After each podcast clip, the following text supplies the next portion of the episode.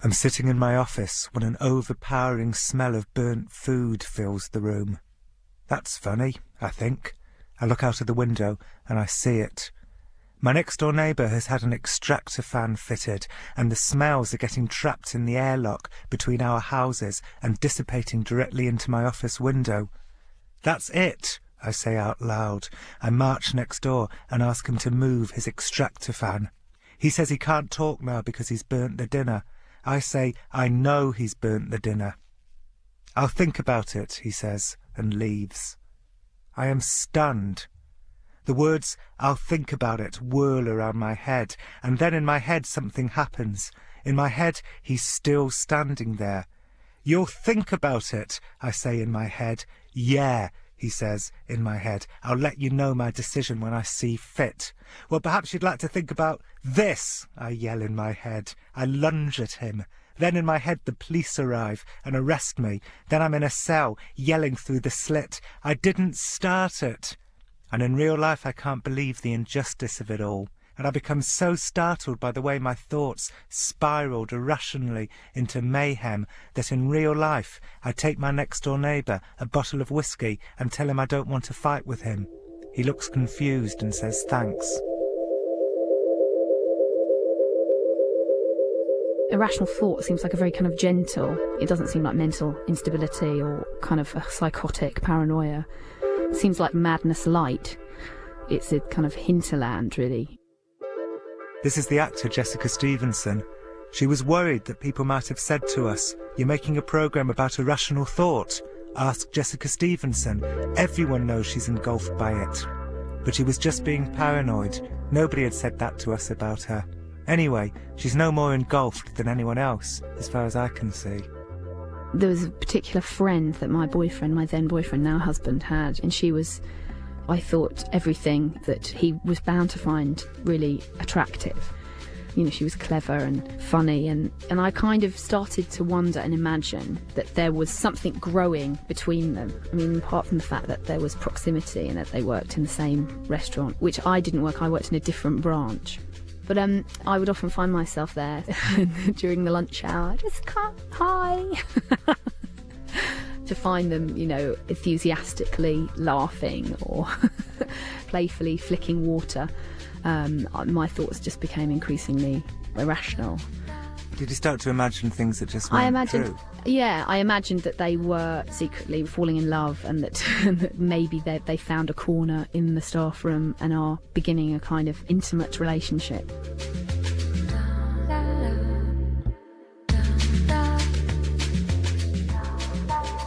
In Jessica's mind, something happened. A whole lifetime for her boyfriend and the woman who worked in the restaurant with him landed, fully formed, into her imagination. Did you give them trips out?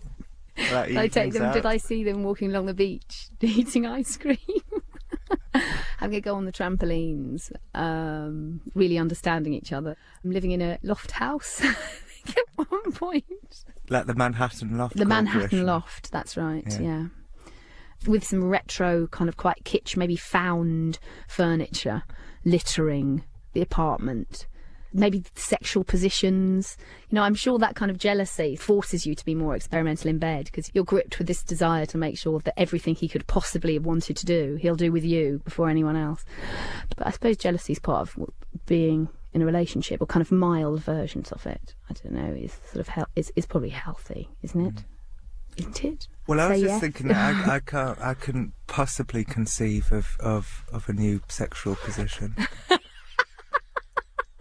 I just have no imagination in that department at all. I remember somebody once saying to me, you know, I've been going out with this girl. She does everything. Know. What, and, does and what does that mean? The only thing I could imagine was that she could somehow unzip herself and kind of just turn herself inside out. Mm. Yeah. But other yeah. than that, yeah, I'm, I'm with you. Yeah.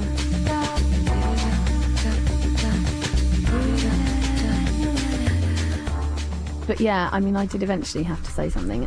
And he sort of said, that's just the most ridiculous thing I've ever heard. And of course, nothing's happening, which was quite true, you know. But then, years later, I was, because I have been with the same man since then, during all that time, I did. I brought it up again and did say, "Do you remember? You know, so and so and." And do you remember that? And he said, Oh, yeah, and you were really just. I said, I know, I know, you know, wasn't it funny and wasn't it silly? And then he said, Do you know what? You know, I reckon if I'd tried, she would have let me. so, so he, basically. So he did really fancy yes! it. So it's entirely rational. So I'd, yeah, effectively. Mm. If I'd tried, she would have let me. I like that. Jessica Stevenson.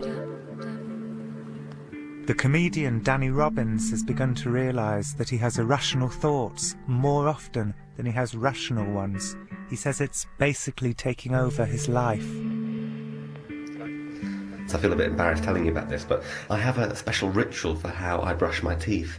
At the end, when, when I'm sort of cleaning out all the toothpaste, I have to take three mouthfuls of water and spit them out, and then four mouthfuls of water and take them in. And I have to do that, or I think bad things will happen.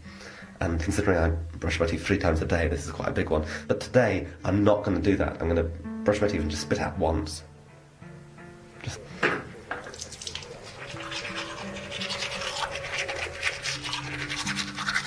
These are the sort of fragile threads that hold my life together.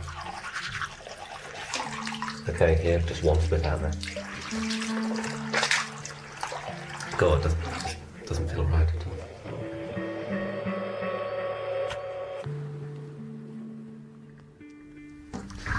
just getting dressed now, and I'm going to put on a t-shirt that used to be my good luck t-shirt, and then it became my bad luck t-shirt when I wore it on a day when lots of bad things happened. So that should really mess with my luck today. I've got so many different things that just control my life. Really, it's, it's, it's crazy.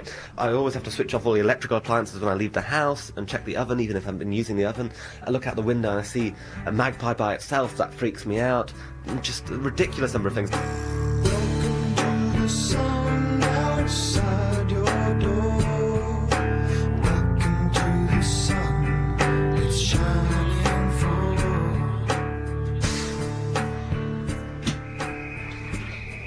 I'm on the train now, on my way to meet Steve Roud, who wrote the Penguin Guide to the Superstitions of Britain and Ireland. He's managed to fit me in, even though Friday the 13th is a very busy day for him. Hopefully, fingers crossed, he's going to explain to me where some of my superstitions come from.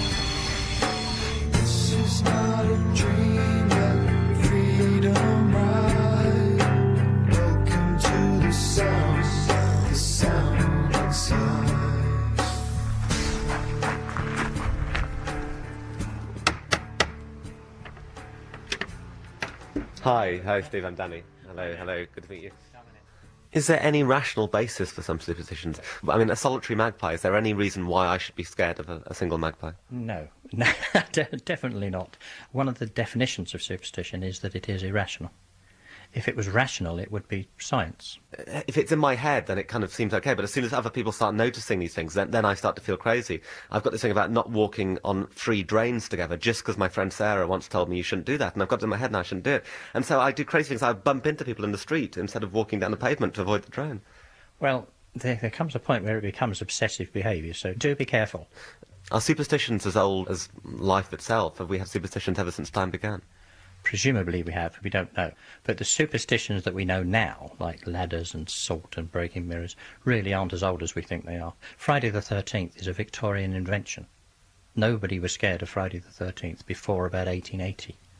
But we like to think of it as an ancient thing. One thing I'm going to do today in my confronting superstition mode is to have 13 of my friends round for dinner at my house something I've never attempted to do before, partly because I only have six plates and six knives and forks. I mean, do you think that's a good thing for me to do today, to confront these superstitions? I think it's an excellent idea. as long as nothing fatal happens, I think it's a good idea. You're not the first person to do this. In the late 19th century, there were 13 clubs. There was one in London, there was one in New York, of people who were strict rationalists who said, this is all nonsense. So we're going to have a 13 club, and we will always have 13 at dinner, and we will always break a mirror, spill the salt, so they broke mirrors in these 13 clubs? Oh, yes, yes. They would do everything that a superstitious person wouldn't do just to prove that it was okay. This is not a dream, but freedom ride. Welcome to the sound, the sound inside. Danny Robins, who will rejoin in a few minutes as he hosts his 13 Club dinner. He says his craziness seems normal to him when he's alone, and like most people, he's alone more than he used to be because of the hours he spends on the internet. All around the world, there are people who believe their social lives are as buoyant as ever, but in fact they're just sitting alone, posting messages on internet talk boards, creating for themselves the illusion of social activity. It's like we've become a society of feral children raised by wolves, emerging out into the world to get coffee and then scuttling home to discuss it on talk boards. This is Emma. She's a talk board moderator. As the moderator, the talk board's policewoman, Emma can see things that the users cannot. Do you get people pretending to be other people? All the time. For example, there's a whole crossword section, and there'll be somebody who comes on, and at one point we discovered he had 11 different identities. So, what, he logged on as 11 different people? Yeah, which they're not allowed to. They're only allowed to go on as one hmm. person. I mean, the particular talk ID he had was Hello Sailor, and then he'd come on as Zilla, and he'd actually be complaining about Hello Sailor, saying, "Oh, isn't he awful? He's always derailing everything." But he was also Hello Sailor. Yeah. Would he ever agree with himself? Not that particular poet, but I've seen somebody do that, say that they do agree with themselves, and that tends to be on the more political threads. So let me get this clear. You've, you've got somebody in a discussion about the Middle East will go on and say something completely outrageous, and then we'll switch identity and say that person is absolutely right. Yeah, And then switch identity again and say, I couldn't agree more. definitely. For example, say if it was the Middle East, I mean, I'm here on the West Bank, it's awful, you've got no idea. And I can see that are actually, you know, posting in Dagenham. So, but people do start to ask questions, like, you know, what's the weather like in, Gaza. yeah. So And, and do they go back and say it's they try to well, maintain it. sunny, right? Uh, yeah. Yes, I suppose it's not that hard for them to pretend. But yeah, you will see that definitely. And there's somebody else who used to pretend to be in America, and I could see that he wasn't, and pretend to be a boxer. So he used to pretend to be like a boxer from Alabama. And he wasn't. He's, again, I can see that he's in Milton Keynes or Hemel Hempstead. Is it because they're alone? Uh, and when you're alone, you can you can do this because they're alone, posting away into the night. I think it must have something to do with that, yes. You know, um, we've met before, and you told me some of these stories, particularly about the uh, the people who have multiple identities, Mm. and I thought that's just so nuts. And then that night, I was in the pub, and I was telling a few people, just nice, normal, sort of young, hippie type people, you know, that story. Yeah. And one of them went a bit quiet and said, "Yeah, I've done that." So it's more common than, Presumably, than yeah. perhaps people think. And I was telling three people, and one of them immediately said that they did it. Ah. So it's at least 33% of the population do it. at least. There you go. I think it's. I can see how it could be uh, tempting because you're never having to be yourself.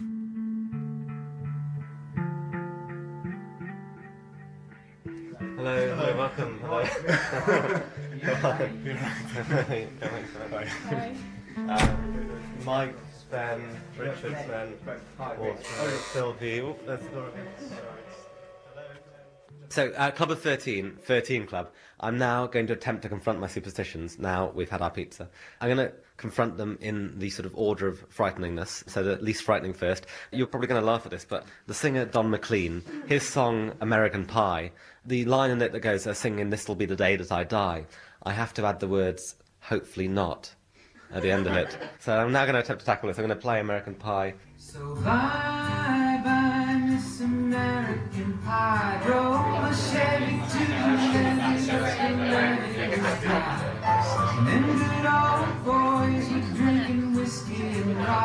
Singing This'll Be the Day That I Die.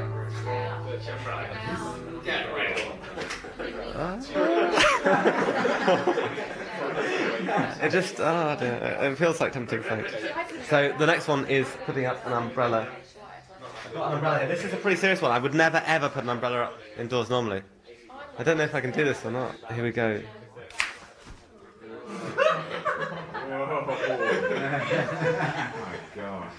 Oh dear, I'm feeling a little bit freaked out.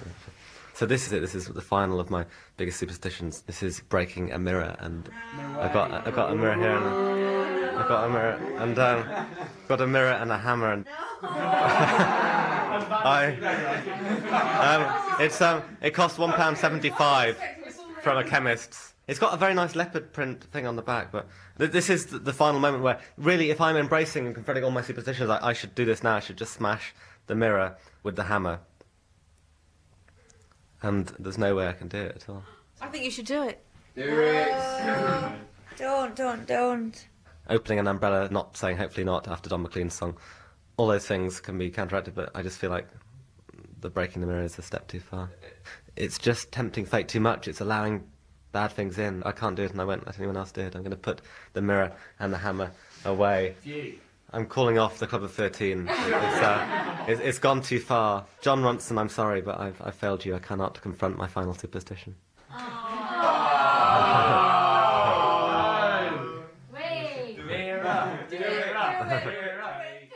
Danny Robins, a man who brings irrationality into the world.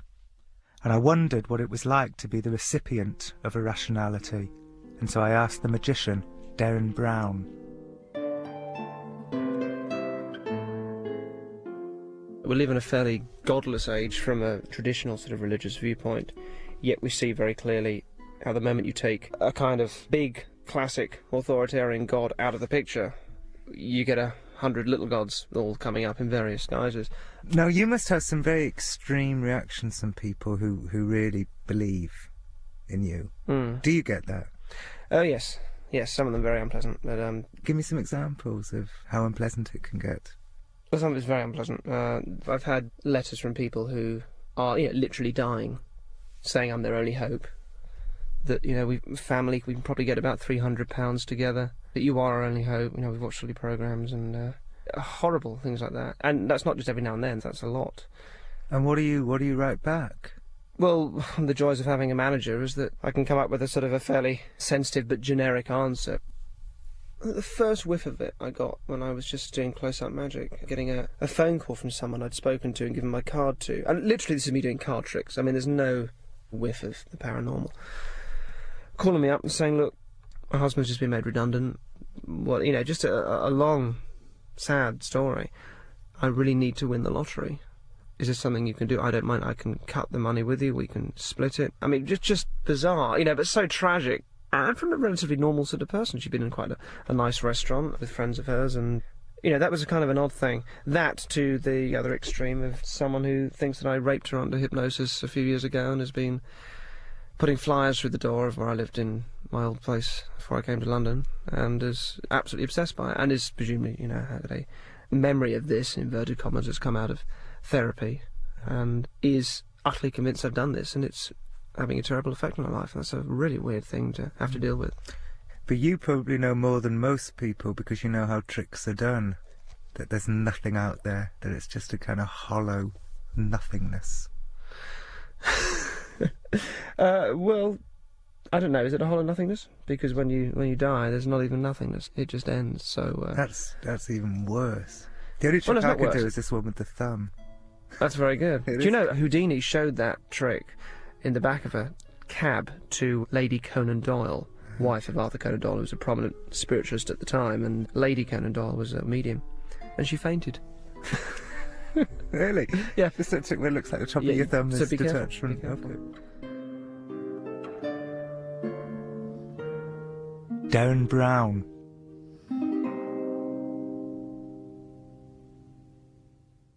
I'm on a train to Canterbury with the ghost hunter David Vee Like millions of people, David believes in ghosts. With us on the train is a noted skeptic called Dr. Richard Wiseman. Like millions of people, Richard doesn't believe in ghosts. These are two people whose rational thought processes have led each to believe that the other is nuts. The next voice you'll hear is producer Simon Jacobs, who's chosen the haunted house we are now hurtling towards. going down to Canterbury to a house called Ellerslie, which is a sort of classic Gothic Victorian building, to meet someone called Andy Reynolds. And this is apparently a very haunted house. He's had investigations going on there with people sitting in a room in the tower at the top of the house and asking the question, Do you mind us being here? And they've recorded the voice on the tape saying, Yes, I do. Did the ghost say, Do you mind us being here? Yeah. So they then asked how many people are here, and they got nine taps in the room. If the ghosts had said, Do you mind us being here? Why then did the ghost decide to tap nine times rather than just say nine? Well, the ghost clearly couldn't speak and therefore had to tap to indicate that. But- uh, But you said that the ghost previously had said, Do you mind us being here? The the, ghost the or ghost, the person? the ghost said that. Okay. That's incredibly So confusing. the ghost said, Yes, I do. Sorry, I think you got a bit confused. But didn't there. say I nine. You thought that the ghost said, Yeah. "Do you mind us being here?" So, so a person said, "Do you mind us being here?" The ghost said, "Yes, I do." Then they s- asked a question, but the ghost tapped out an answer rather than replied. Exactly, yes. Okay. As that anecdote went on, it got worse.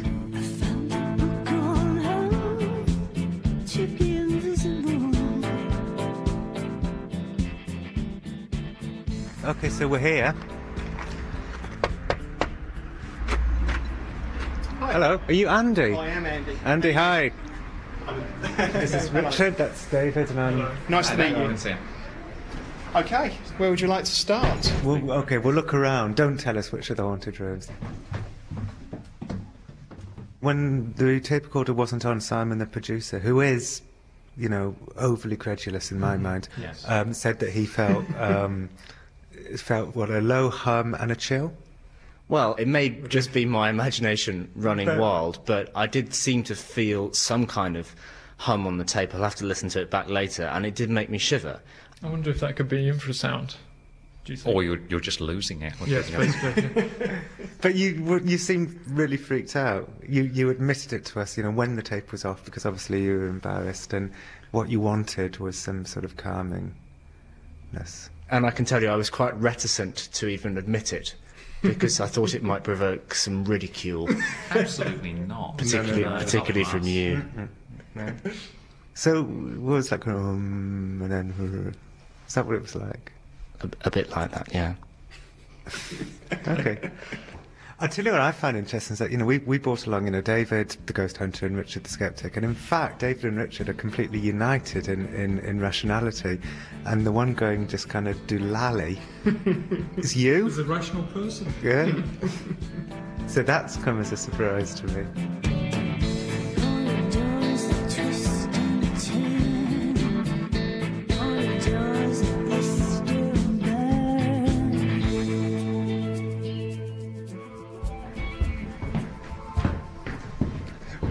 Okay, so you've had one seance in this room, if you can call it a seance, and it worked. So this room's had a 100% success record when it comes to dealing with the ghosts via tapping. So, David, would you would you like to uh, give it a try? And Well, let's see if we can replicate this then. Let's do everything that you did before. Let's ask a couple of simple questions. Uh, first of all, I'd like to ask if there's anyone that is among us, not necessarily human. Uh, could you please give us a tap? One for yes, or two for no.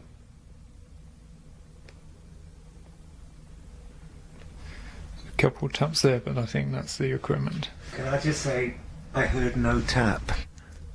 Is it ever worth asking the same question two or three times in case the ghosts were down a corridor or something and they're like heading back and they just miss the question? Does that happen? That does happen. Okay, well, do you want to ask the question again? If there's anyone in this room, please give us some sort of tap. One for yes, two for no. Nothing at the moment, Why but did, uh, add, why did you add the two for no?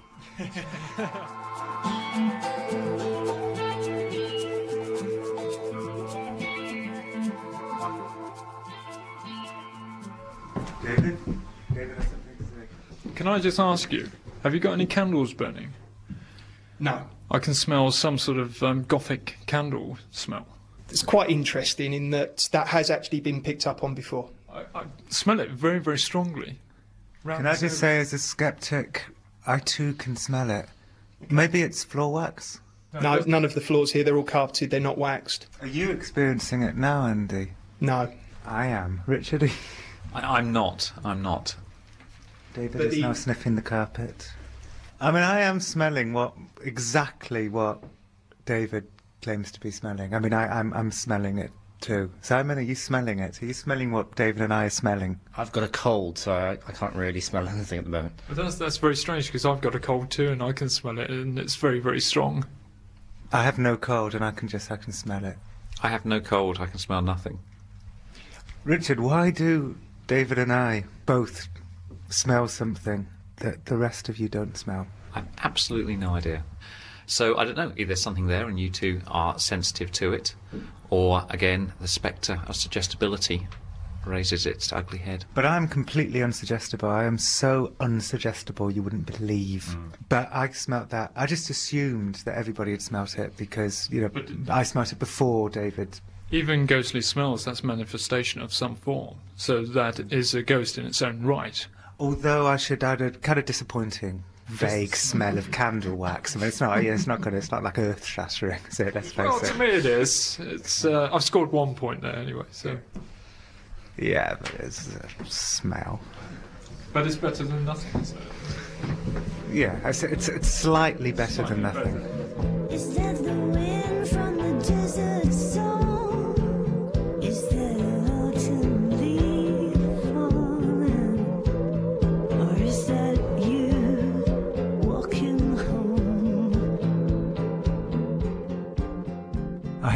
idea whether ghosts exist, and in the absence of knowing, I have to decide who should I side with, David the believer or Richard the enlightened rational free thinker. Well, what's the evidence for ghosts? If it was overwhelming, there'd be no debate. We wouldn't be standing here going, "Oh, do they exist? Is the house haunted?" We'd all go, "Ghosts exist," like cars do or uh, people do, whatever, because it's overwhelming evidence. You know, I know what it is, but you guys don't. It's almost like me saying Richard doesn't exist. You know, I know he does, but I could also believe in my mind he doesn't. I base my decision on which one seems cooler.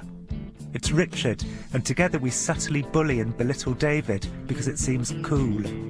But Richard, you, you say all of that, but how does all that tally with David's assertion that he's been strangled twice in Preston um, in one night?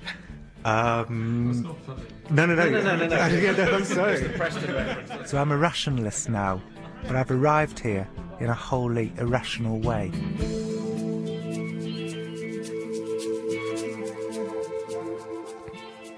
Mm, food for thought. Jon Ronson on Irrational Thoughts was written and presented by Jon Ronson. The producer was Simon Jacobs, and the programme was produced by Unique, the production company for BBC Radio 4.